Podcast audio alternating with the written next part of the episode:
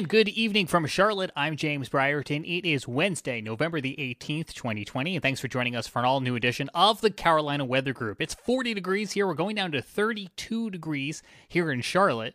We have freeze warnings and freeze advisories all along the Carolina coast, as well as remnant flood warnings Remember all that rain we got last Thursday? Well, all that water is still trying to flow its way into the Atlantic Ocean, so we have flood warnings for some coastal communities here in the Carolinas. We'll have a look at your forecast. It's cold, it's clear, and it's windy coming up in just a moment with meteorologist Frank Strait. Now, this week on the Carolina Weather Group, we are dusting off a tape that has been sitting on our shelf for a little time now. We want to explain why. We're going to be talking about fire safety here in the Carolinas, and in March, we talked to the North Carolina Wildfire Service. Forest Service, and uh, they gave us some great information about trying to uh, keep your home safe, keep yourselves safe, and trying to keep our beautiful scenery here in the Carolinas safe. No sooner did we tape this episode last March, well, as you might recall, the pandemic really increased and a lot changed, and we ended up covering several coronavirus related shows here in the Carolina Weather Group before conditions really became so wet that we haven't talked about wildfires since early in the spring. We had lots of moisture from the tropical tropical season. We had severe weather roll on through with lots of thunderstorms, all conditions that kept things very moist outside and really kind of kept the fire risk to a minimum. Well, it's now cooler outside, it's windy, we have lots of abundant dry leaves on the ground, and thus we're entering a little bit of a fall fire season here in the Carolinas. So we thought it was an appropriate time to go back and visit that episode, and we wanted to give you that premise and our appreciation uh, for our guests who have been waiting for a little while to share all of this great insight with you. That's coming away in just a moment. Before we get into tonight's uh, episode, a reminder you can unlock Carolina Weather Group extras by becoming a Patreon supporter. Visit us at patreon.com slash Carolina Weather Group. Get early access to select episodes and unlock episode extras. You can find a link to that in the description of this show, no matter where you're watching or listening to it. Thanks again for joining us this week. Our featured interviews coming your way in just a moment, but let's get on over to my colleague Frank, who has a look at that brisk forecast here in November. Good evening, y'all. It's meteorologist Frank Strait here with your forecast overview for Wednesday night. As we begin, we'll look at satellite pictures from uh, late Wednesday, visible satellite pictures uh, showing uh, a lot of clear skies over the Carolinas and, in fact, across the South for the most part and uh, through the Midwest, thanks to a sprawling area of high pressure that's moved in. A chilly one, too. Looks as though uh, we're going to see more chilly weather through Thursday before things uh, gradually warm up and that area of high pressure pushes on off to the east. You can see a lot of clouds associated with storminess over the western part of the country, though, and our front that moved through and ushered, ushered in the chillier air is now uh, well to our south and east over Cuba and uh, the Yucatan Peninsula. So, uh, looking at the weather map here, again, high pressure is in charge, uh, centered over West Virginia. It slides to the east over the coming days, and there's your storminess out west with a cold front pushing through. Let's uh, look at the upper air chart to see uh, how things evolve over the coming days. We will be seeing a warm up by the end of the week as the upper trough that uh, is starting to move on already is going to continue to pull away and it gets replaced by an upper ridge over the southeastern states, centered roughly near Savannah, Georgia, by Friday morning. So that results in a warm up for us and things stay very quiet. A spell of quiet weather that we're in for the moment continues through at least Saturday, probably Sunday. But uh, as I go on in time here, the ridge uh, mainly stays in charge through Saturday. By Sunday, however, another uh, trough is developing over the nation's midsection and starting to head east. I think Sunday's still a pretty good day for us, but then Sunday night into Monday, some areas might get a little wet as the front pushes through. Uh, Tuesday, we should see some chilly air come in temporarily. Uh, Wednesday, uh, another the upper air chart shows another trough developing over the eastern part of the country. Probably a little bit too fast. Other models are slower with that feature. So let's look at the surface pattern uh, to show you how things are where the rubber meets the road. And uh, here for your Thursday, we have that area of high pressure that's centered over West Virginia now. By this point, centered over toward Bermuda. But it is nosing into the Carolinas, and so that keeps us uh, quiet and on the chilly side. But it'll be the last chilly day for a while because uh, that high continues to move on, and uh, we will see things warm up on uh, Friday which this is Friday evening we're looking at here. And again, that area of high pressure still knows again, but the air mass is getting modified. Sun will be out once again, as it will be for your Thursday. So uh, look for bright sunshine and a milder afternoon there for your uh, Friday. But then by Saturday, Notice that uh, next storm system, actually a cold front pushing through the nation's midsection uh, into the Ohio Valley and uh, down the plains. Uh, that uh, will be sending a little bit of high cloudiness our way, so it won't be perfectly bright and sunny, but still a pretty nice day for your Saturday. And Sunday's looking good too. Uh, just clouds may limit sunshine as we do see some high clouds streaming in ahead of that next front heading our way. That next front looks as though it moves through on Monday and may generate a few showers, mainly in the mountains. Uh, at least that's the best chance for shower activity. There's not a lot of moisture for this front to work with, so I don't expect much rain anywhere, but the best chances will be in the mountains. And then by Tuesday, that front is off to our south and high pressure off to our north, pushing through Quebec and uh, northern New England, uh, should uh, send chillier air uh, wedging into the Carolinas here. So uh, it looks as though we will see things turn cooler again, noticeably so by Tuesday. And again, the uh, GFS model I'm showing you here shows another front coming through Wednesday, but that's probably too fast. It likely will be the end of next week before we see the, another cold front push through, uh, with a good chance for some rain with that. Quick word about the tropics. Uh, we've just been uh, dealing with Hurricane Iota, stayed uh, over Central America. It looks as though we won't have any features uh, that can affect the Carolinas directly, but there are two areas of interest. One in the Caribbean. We may see another storm develop there in the coming days, but also won't affect the Carolinas. More of a concern for Central America again. This other area of concern southwest of Bermuda is uh, a non tropical system that looks as though it will develop out here, but it may gain some tropical characteristics. Either way, it stays offshore, I think, but it could churn up the surf no matter what form it takes along the east coast, and uh, that could be an impact for the Carolina coastline this weekend. That's your weather overview for now. Now, on to the interview.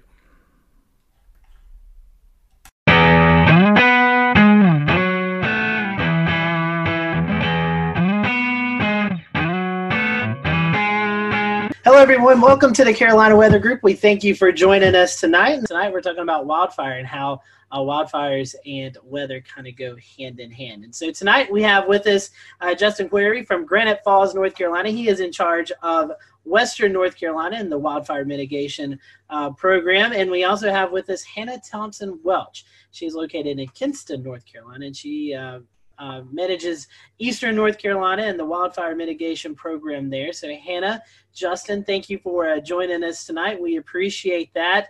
Uh, I know uh, our first question to a, a lot of folks uh, who are first time on this program has to deal with weather and how they got interested in weather. And I know weather is a part of your job, but how did you guys get involved in the uh, Forest Service? What really inspired you to want to do uh, this. Uh, Hannah, I'll start off with you. Kind of give us a little bit backstory about you, and then how you got involved with the uh, North Carolina Forest Service. Okay, I was one of those kids who liked to romp through the woods and stay on the heels of my father. So, um, trying to keep up with him through the woods, I guess that's what got me into forestry to begin with.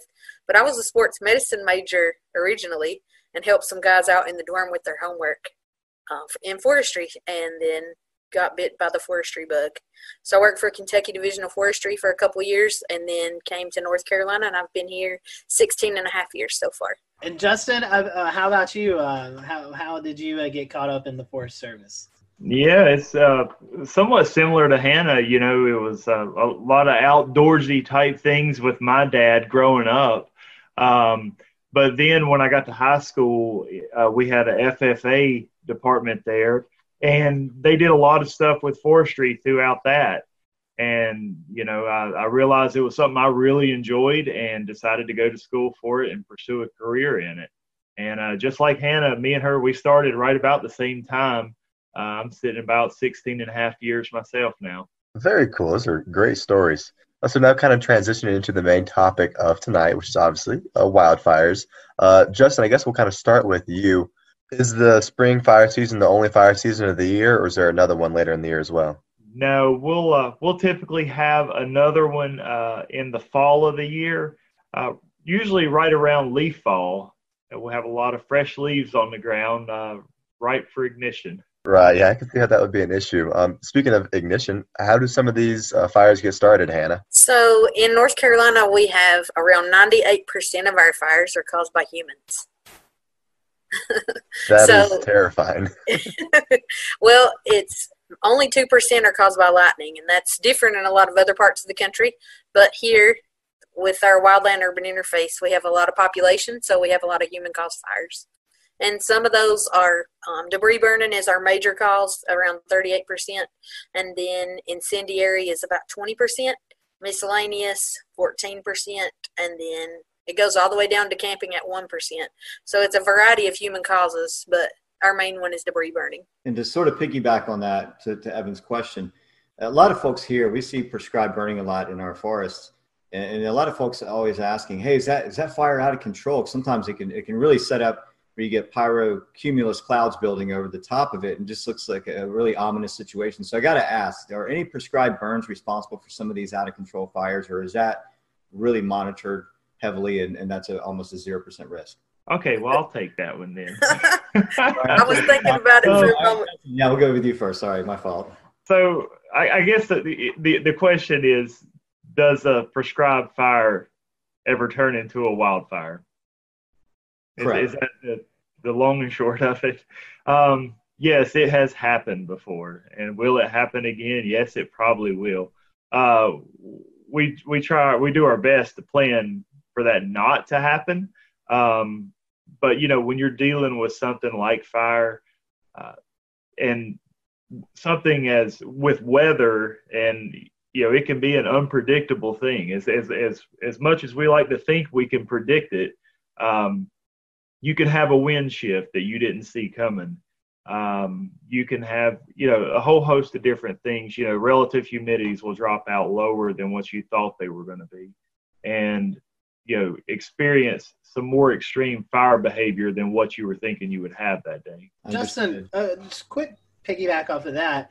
Uh, you're, you're kind of talking about the weather variabilities. When, when you find yourself on on some of these larger wildfires like we experienced in western north carolina back a couple of years ago um, and, and, they grow so large and, you guys actually have like um, uh, a command post and, and, you have forest service and firefighters uh, do you guys ever get like meteorologists that uh, uh, on on like site to help you out with with like you talked about humidity or wind shifts or, or anything like that? Yeah, absolutely. Um, we uh, we'll, we'll, get an incident meteorologist uh, on on most of on most of our larger incidents, and then we'll also get um, some fire behavior uh, analysis guys out there that will help to you know take take those weather parameters and they'll actually try to turn that into what will the fire actually do you know, with the weather parameters that they're given. So yeah, we, we'll get incident meteorologists out there on our fires, our larger ones.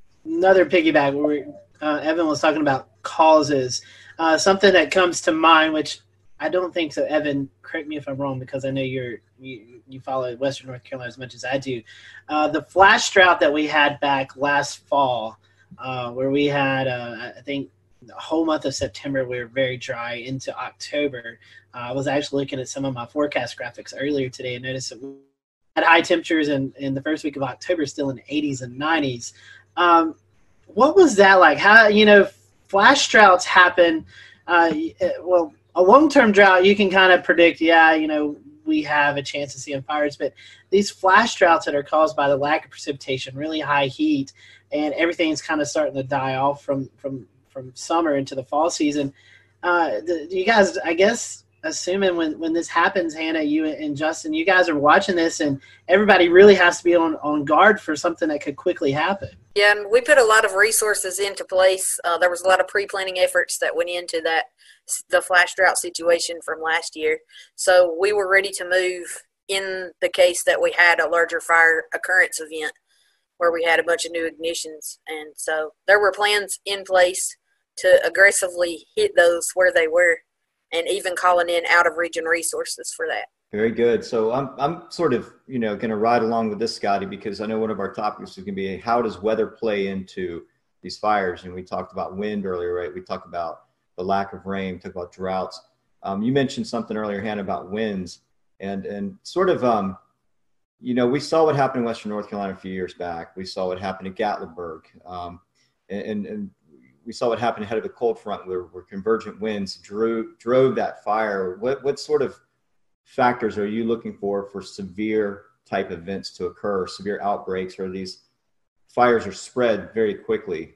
How, in other words, how is weather playing into everything that you're doing? Well, weather is a huge part of what we do every day. So you almost become an amateur meteorologist when you join the Forest Service, not even by choice. It just happens. Sure. So you're looking at all the models like us too, right? You're, you're yeah, we are. We're looking at similar products, predictive services, long long range planning, uh, long range forecasting, a bunch of different data sets that we look at, and we even have a portal that's available to anyone that wants to look at it with a lot of climate data that's in there. Very good. And Justin, are you guys working with the National Weather Service offices in, in the local areas, or if it's divided down the region, you go to two different offices, but you're working closely with them, correct? Yeah, that's right. Um, a lot of these offices, we, you know, we, we have direct numbers where we can call them. Um, you know, one of the, one of the products we always love to get from them is a spot weather forecast, uh, where we can really pinpoint. Uh, I want to know what the weather's going to be at this exact location. So yeah, we're we're in very frequent contact with our National Weather Service guys. And so I'm gonna I'm gonna kind of switch this because we're we're starting to talk about territory, right? And we're looking at mountainous areas versus coastal plains. So like, what what would be differences between a fire in the mountains in western North Carolina and a fire in eastern North Carolina? So you know, whenever we're dealing with fires in the uh, the western the western part of North Carolina or the mountains, you know, the biggest difference there is we have a we have a lot of terrain to deal with. Um, whenever you have a wildfire on a steep slope, it's going to burn typically a lot faster going up slope.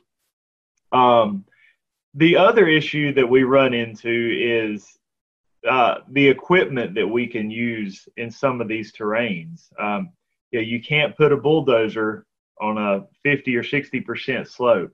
Um, you can. It's just very very tricky.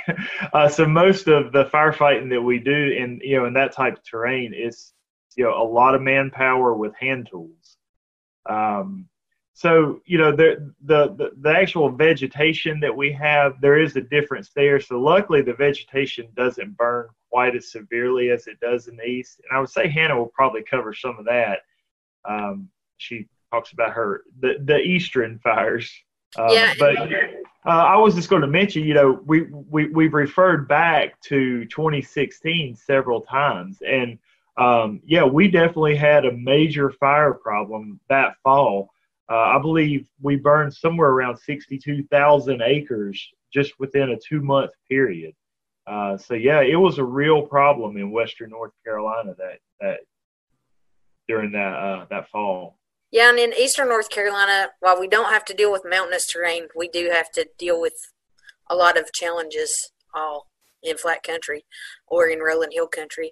Our fuels are more volatile and they burn with greater intensity, uh, but we can use heavy equipment such as tractor plows, which is a bulldozer with a fire plow behind it, and though that equipment's used more easily in most cases, unless the soil is not um, it can't support the weight of the equipment. So we use that equipment to break through organic soil or organic matter down to bare mineral soil is what we're using that for. So in many cases, uh, some of these fires down east will smolder across the surface of the ground until it burns deep enough in organic soil material. And when that happens, then we have fires that go on for a long period of time, sometimes months.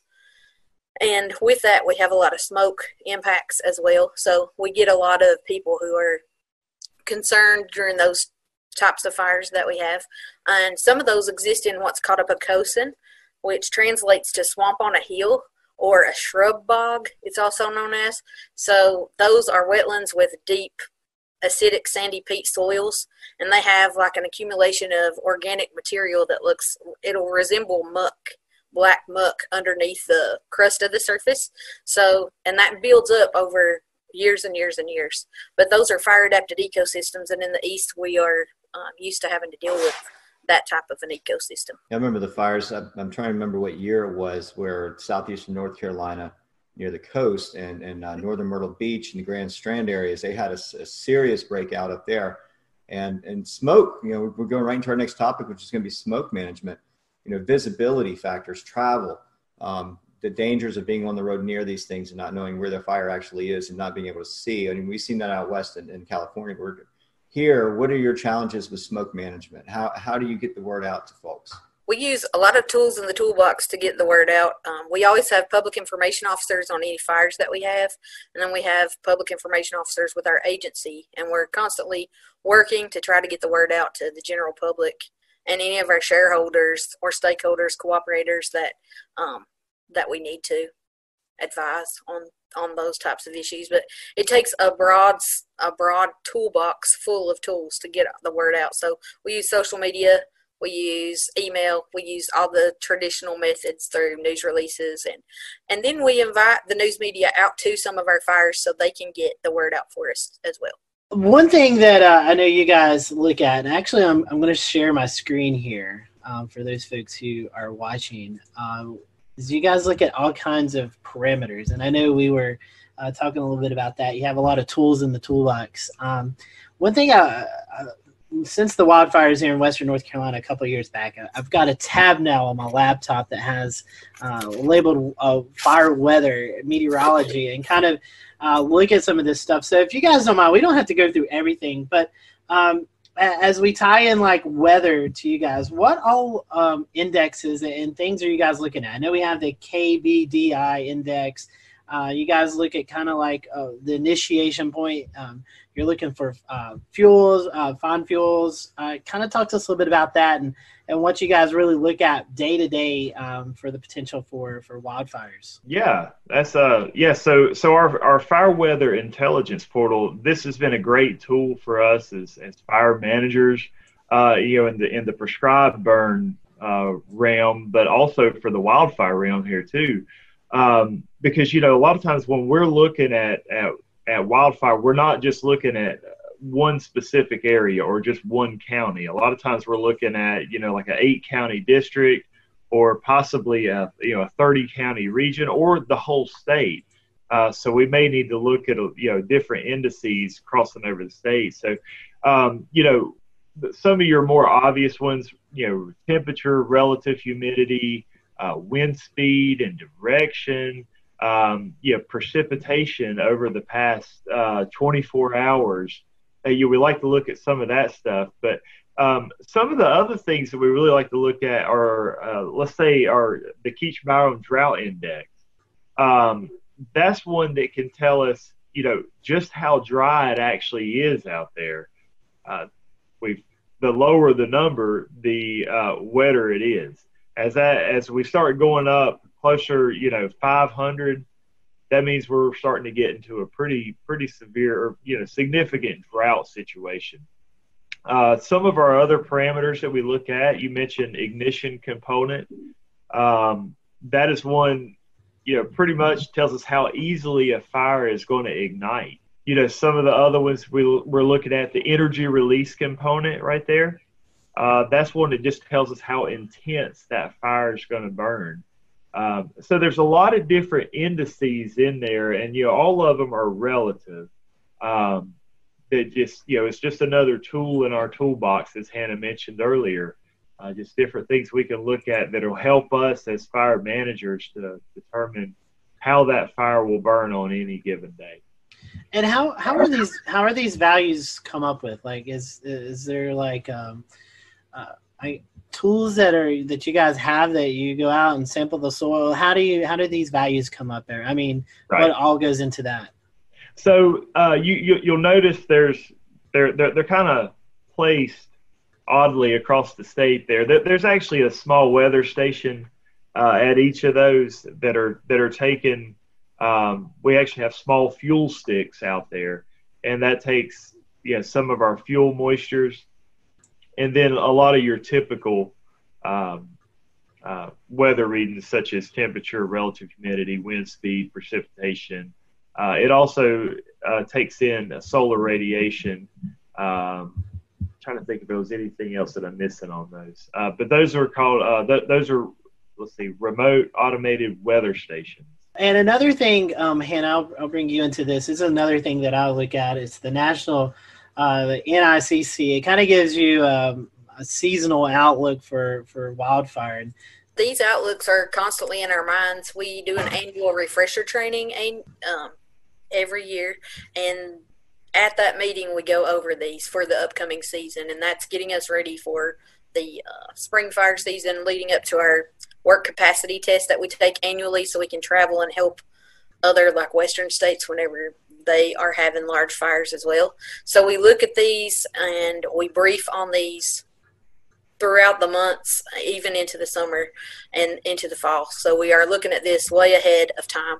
And as soon as this information is released, a lot of times you'll see it floating around social media pages and other things. So it's a hot topic of conversation for any wildland firefighter. And I, correct me if I'm wrong, but I believe as we went into last fall, fall of 2019, it was above average for the southeast just because of the flash drought. Uh, I believe yes. what I remember seeing. So um, another agency in the weather community that does some fire forecasting, uh, Justin, is the Storm Prediction Center, where they issue fire forecasts. Do you guys, um, maybe the Forest office in North Carolina, maybe in Raleigh, do you guys coordinate with them, or how do you guys get those outlooks, or how does that work? Um, I'll be honest with you. Whenever you sent me, uh, we we had talked about that earlier. I think that may have been yesterday. Yes. Um, that was the first time that I had dealt with that.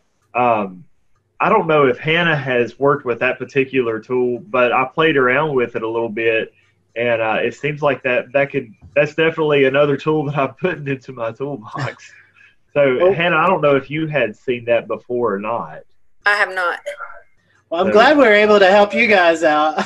Yeah. Uh, for for those who may be watching or listening to the podcast, um, we've had on Randy Bauer from National Weather Service in uh, Norman, Oklahoma, who is also in with the Storm Prediction Center, and they issue these fire weather outlooks um, for the day of, and then three to eight days. It's kind of like the severe weather outlooks, Evan and Shay, that we see on a daily basis, but they kind of highlight areas that um, that they're concerned about for the potential of um, some uh, increased fire danger. And, and Shay, correct me if I'm wrong. If I'm not mistaken, we kind of saw this last year in eastern North Carolina, northeast South Carolina, where uh, dry lightning was was highlighted for uh, portions of the area.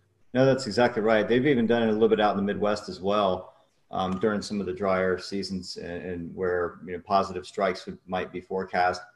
Um, anything of, of heat values where dry and drought, you know, drought conditions, severe drought conditions are existing. And, you know, it, it, it seemed like it was maybe a little controversial, but at the same time, they're trying to incorporate more into their risk factor for severe weather to, to be a threat, even more of a threat on any level. So they're, they're working with the forestry department and others as well, from what I understand. Um, I'd like to, to learn more about that this year because it is kind of new with them. So yeah, I think the efforts, I think to me, it's a good effort on their part. Definitely so. Justin, Hannah, one reason that we wanted to invite you guys on tonight um, is the uh, North Carolina Forest Service is really uh, putting a big campaign out about being ready and prepared um, for for fires. But um, one thing I wanted to talk about um, before we do that was the uh, the idea of prescribed burning and and how that kind of helps you guys get ready for the wildfire season. So could you briefly kind of talk about the purpose of prescribed burnings and then we can kind of go into the wildfire mitigation, what you need to do uh, as we get into the fire weather season? I'll uh, I'll go ahead and grab that one. So our prescribed burns, um, you know, we're we're going to do those anytime that we, uh, you know, we have we have a forest stand out here that we want to reduce the hazard in.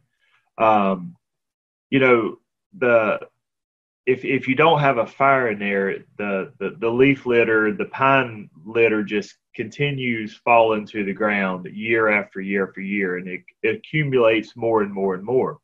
Um, so you know, the more it accumulates, the more of a hazard you have. Uh, whenever you do have a wildfire come through, it's going to have a pretty extreme danger there. So uh, what we do is is we'll come through, we'll actually burn the understory and reduce that wildfire hazard. Uh, but we'll do it under under controlled conditions, uh, or you know we'll we'll make a, a pretty strict um, prescription uh, as far as the weather goes, and follow that to a T in order to hopefully control that prescribed burn like we were talking about earlier. And so, um, Justin, um, one thing that uh, you guys are doing uh, with that prescribed burning, trying to prevent these wildfires. But if we do um, see some coming, how can how can folks prepare for these? I know um, Shay alluded to Gatlinburg earlier. We kind of have seen uh, some of the scary videos uh, out of California, the the fires that were out there, and um, how these people are, are kind of just grabbing what they can and getting out before all heck breaks loose. Um, what can folks do now while things are kind of wet, like we were talking about? It's pretty wet outside, but as we could possibly enter a, a dry part of any time of, of this upcoming year, how can folks get ready around the house to, to get prepared for the possibility of, of these wildfires? But the first step for most homeowners is you need to realize what your risk is. Um, and so we are we always recommend that folks actually do an assessment of their own home uh, or possibly have their neighbor do an assessment of their home and if they will go to resistwildfirenc.org that is a, a web page that we run and uh, we actually have some links to a home assessment sheet on there um, but some different things that are just really quick and easy that any homeowner can do. The biggest one we see is keeping your roof and your gutters clean. Uh, you wouldn't believe how many homes I go out to and I'll take a look around and the gutters will just be simply packed full of leaves and debris.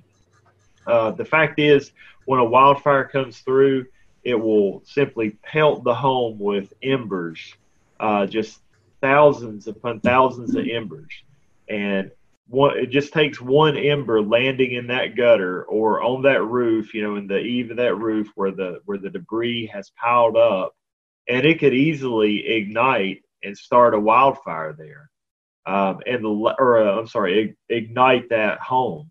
And the last place that you want to have a fire is on the roof of your house. Um, so that's one you know really quick and easy mitigation strategy that that folks can do we definitely want to ask what's the best way to see what you're reporting out i know you mentioned wildfire.northcarolina.org are there any other social media sites or websites that we could go to to view your material and what you're what you're uh, reporting out on yeah the, the biggest one that we recommend right now is is you know the, the one that we're on is uh, going to uh, resistwildfirenc.org. Um, you can also go to firewise.org. That is uh, that is run by NFPA. Uh, that's another great resource for homeowners to take a look at. Um, I think that's the only two that's coming to mind uh, right off the top of my head. Hannah, do you have any others that you can think of? Do you have a like Twitter account or Facebook page or anything? Yeah, we do. The North Carolina Forest Service does have a, a, Facebook page, and I think we do have a Twitter, but I'm not active on that one. So uh, I know we, we do periodically post stuff for mitigation strategies on there. Justin, it was a pleasure having you on. Anything else you or Hannah would like to cover um, kind of before uh, we uh, close out the program? Well, I, I think the other mitig- mitigation strategy I was going to cover real quickly was just going to be, um, you know, the the, the one of the most important zones around a house are just the the first five feet around the home and that's typically where we have a lot of our flower beds you know where we do a lot of our landscaping um, so it's very important you know, the things that we put there uh, such as not putting highly flammable uh, plants in that area um, and then the the mulch and or uh, you know what we're putting down on the ground there is not using a flammable mulch, not using anything that's organic that can catch fire, such as pine needles or a shredded bark. The best thing we could recommend is like a hardscape, such as uh, a lava rock or a pea gravel, uh, or possibly even a river rock. Hannah, any other ideas that uh, that you could give folks about how they could prepare for uh, upcoming wildfire season? it's important to work with your neighbors. It's important to recognize what type of situation you have right immediately around your house and take appropriate measures to reduce risk ahead of fire season approaching. So it's really important to work with those around you because if they have risk, then likely their risk adjoins your risk. Because we talk about um, home ignition zones, so the zones around your house from zero to five foot is your immediate zone, and then from five to 30 feet is your intermediate zone. And if those 30 foot circles, if you imagine a, a circle around your house at 30 foot distance, then if it touches another home's 30 foot zone, then if worst case scenario happened, there could be structure to structure ignition. So anything you can do to reduce the risk around your home, that's what you should be doing. Justin Hannah, one other thing I think pops into my mind uh, that you see a lot of people are out there when we get into these fire situations, they're trying to extinguish a fire with a, a garden hose that they have at their house, maybe when evacuations have been ordered. Would you guys suggest, hey, just get your stuff, follow the evacuation orders, let the firefighters, let you folks take care of the fire? Yes, absolutely. You know, if, if, if evacuation orders have been made, uh, by all means, go ahead and follow them. Um, you know, a, a garden hose is not going to do much for that fire. Um, it's you're putting your life and your family, you know, in harm's way by sticking around. Uh, take these preparation tips and use them to your advantage. That way, that you're prepared uh, before um, before the next fire. So we appreciate you uh, guys joining us tonight here on the Carolina Weather Group. We hope you'll tune in next Wednesday for an all new episode. Have a great evening, everyone.